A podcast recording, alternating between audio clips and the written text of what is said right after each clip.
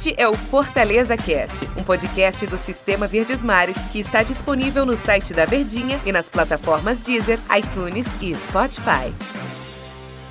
Fala pessoal, um abraço para todos vocês. Estamos chegando aqui com mais edição do podcast depois da estreia do Fortaleza na Série A do Campeonato Brasileiro. Meu amigo Daniel Rocha, nós transmitimos o jogo aqui pela Verdinha, né?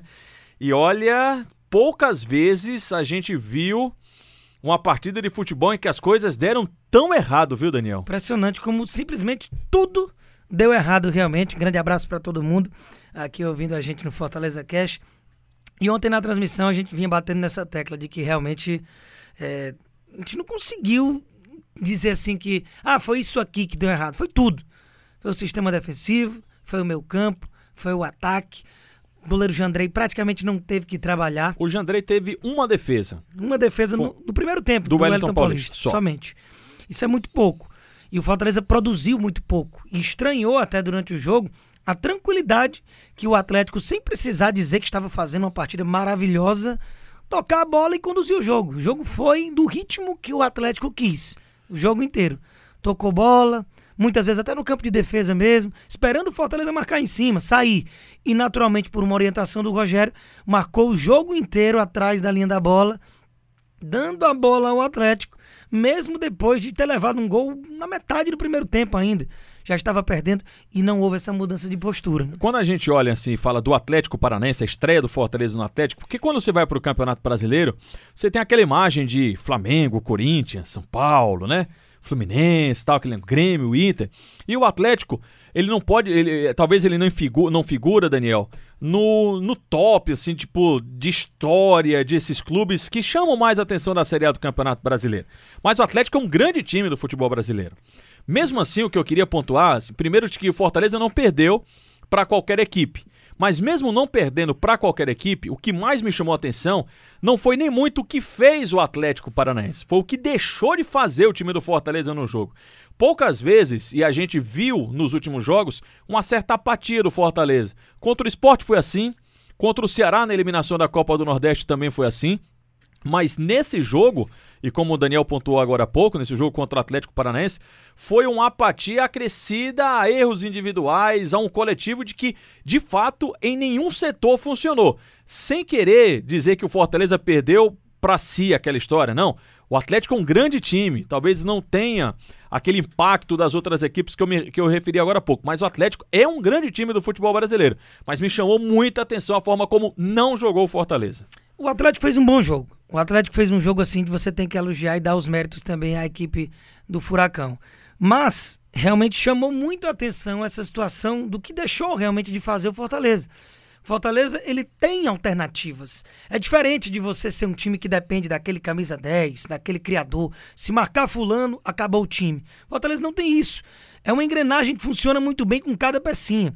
O Romarinho ele pode colocar essa bola no chão e construir uma jogada como fez no lance do Wellington Paulista, na única defesa que precisou fazer realmente o Jandrei no jogo, como a gente mencionou. Só um parênteses aqui. Acho que foi o único jogador mais lúcido do time do Fortaleza, mas pode, pode seguir. Tentou Daniel. alguma coisa, mas ainda abaixo do que pode produzir. Mas enfim, eu falava que tem o Romarinho, tem o Oswaldo, que numa jogada individual pode resolver um jogo.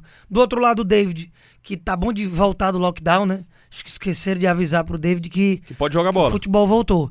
Realmente ele encaixou muito rápido no time do Fortaleza, chegou virando titular e peça importantíssima, fazendo gol e dando assistência, mas depois da paralisação, o David não voltou a jogar bola e tem sido titular com frequência e demora até a ser substituído. É um cara que tem muita minutagem e pouquíssima produtividade. Então, você tem ali o Yuri César que pode entrar com essa característica no segundo tempo. Tem muito jogador rompedor de linha, quebrador de marcação. E o Fortaleza não conseguiu nenhum desses ter vida, ter alma no jogo. Né? É, a gente viu um Tinga falhando muito, o Juan Quinteiro sendo expulso, um, Daniel já falou, um David apagado, um Oswaldo também que não rendeu o que a gente sabe o que ele, pode render. O Wellington Paulista que finalizou apenas uma bola, a bola chegou muito pouco nele. E o meu campo em que o Felipe não, não era nem do mais desligado, o mais era o Juninho, que perdeu uma bola que originou o segundo gol do Atlético Paranaense e errou bastante. Aliás, o que a gente viu de erros de passes do time do Fortaleza, o que eu não quero aqui também, viu, Daniel, no nosso podcast, é que o podcast ele acaba viralizando muito rápido, né? Porque você pode compartilhar no WhatsApp. E puxa vida, vocês estão dizendo que o Fortaleza tá tudo ruim? Não. que a gente está pontuando é que nesse jogo especificamente, Fortaleza teve um nível de má atuação muito alta coletivamente e muito alta. Isso me impressionou demais, Daniel. Muito alta individualmente. Vários jogadores não foram bem no jogo contra o Atlético. Que o jogo de, de, de ontem foi realmente assim um, uma catástrofe em todos os aspectos, como a gente já elencou aqui, ele foi. Mas se tivesse tudo bem num recortezinho recente, é, a gente poderia dizer, olha, esse jogo nada deu certo, esquece e vamos seguir o baile. Só que Fortaleza, ele não foi bem no jogo contra o América de Natal, que é um time da quarta divisão, que ele virou no segundo tempo e saiu perdendo no intervalo, demorou para acordar. Ele não foi bem contra o esporte, foi, passou nas penalidades, mas o esporte até se pudesse, digamos assim, haver justiça, esteve mais perto da classificação durante os 90 minutos do que o Fortaleza. Não esteve bem no clássico, foi eliminado com merecimento para o maior rival. E aí retorna para o futebol com duas semanas de treinamento, com o que tem de melhor e pratica esse futebol, então começa a preocupar. O que esse seu raciocínio, Daniel, ele, ele, casa muito assim, tipo, ah, deu tudo errado hoje, vamos para frente. É quando você tem uma noite em que você domina o jogo, mas que você finaliza mal, que você cria jogada, sabe? A bola não quis entrar, não tem muita frase. Acontece muito isso, que aí você, você olha alguma coisa assim, não, gente, realmente era uma tarde e noite infeliz de um atacante, um zagueiro pontual que errou aquela bola e originou e mudou a história do jogo, alguma coisa do tipo. Mas a gente viu foi um Fortaleza nos 90 minutos, abaixo do Atlético Paranaense, mal em relação ao Atlético Paranaense, e eu insisto na questão individual. Insisto na questão individual, de que eu sei que o coletivo é quem potencializa o individual, mas acho que quem destruiu o coletivo do Fortaleza ontem, no jogo contra o Atlético ontem foi o individual. Achei que teve um número muito alto de jogadores que não atuaram bem contra o Furacão alguns omissos, é, é, até uma palavra pesada, principalmente para esse jogador, o Oswaldo, mas ele foi omisso no jogo. Estava sumido mesmo. Sumido, sumido. Não, não chama a responsabilidade. Apareceu na recomposição em alguns momentos, marcando no campo de defesa, como é uma característica dele, mas produção ofensiva foi muito pouco. O David você praticamente não narrou o nome dele. Ele fica apagado. A bola não chega, ele também não procura. E ele é um cara que tem velocidade, tem explosão muscular. O Wellington Paulista, ele é um cara que precisa que essa bola chegue nele. E o Fortaleza tem toda uma estrutura que proporciona esse centroavante, que são três jogadores de velocidade ali no meio e no ataque. O Romarinho agora fazendo esse papel mais central ali pelo meio do gramado. E nada funcionou, então também fica difícil para ele. O Rogério demorou até para colocar um outro centroavante porque não, não ia funcionar. Precisava era que essa bola chegasse. E aí ainda teve a pichotada do seu Quinteiro, né? Que com 20 minutos do segundo tempo fica com. agride o jogador do Atlético, deixa o time com um a menos.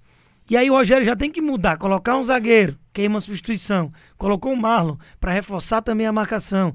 Colocou o Derlei depois, no lugar do Juninho, que fez uma partida triste também. Então, assim, realmente tudo. Não teve uma exceção. É, deu errado hoje. Ontem, que é melhor dizendo. Deu tudo errado que o Fortaleza tentou fazer. Então, assim, é.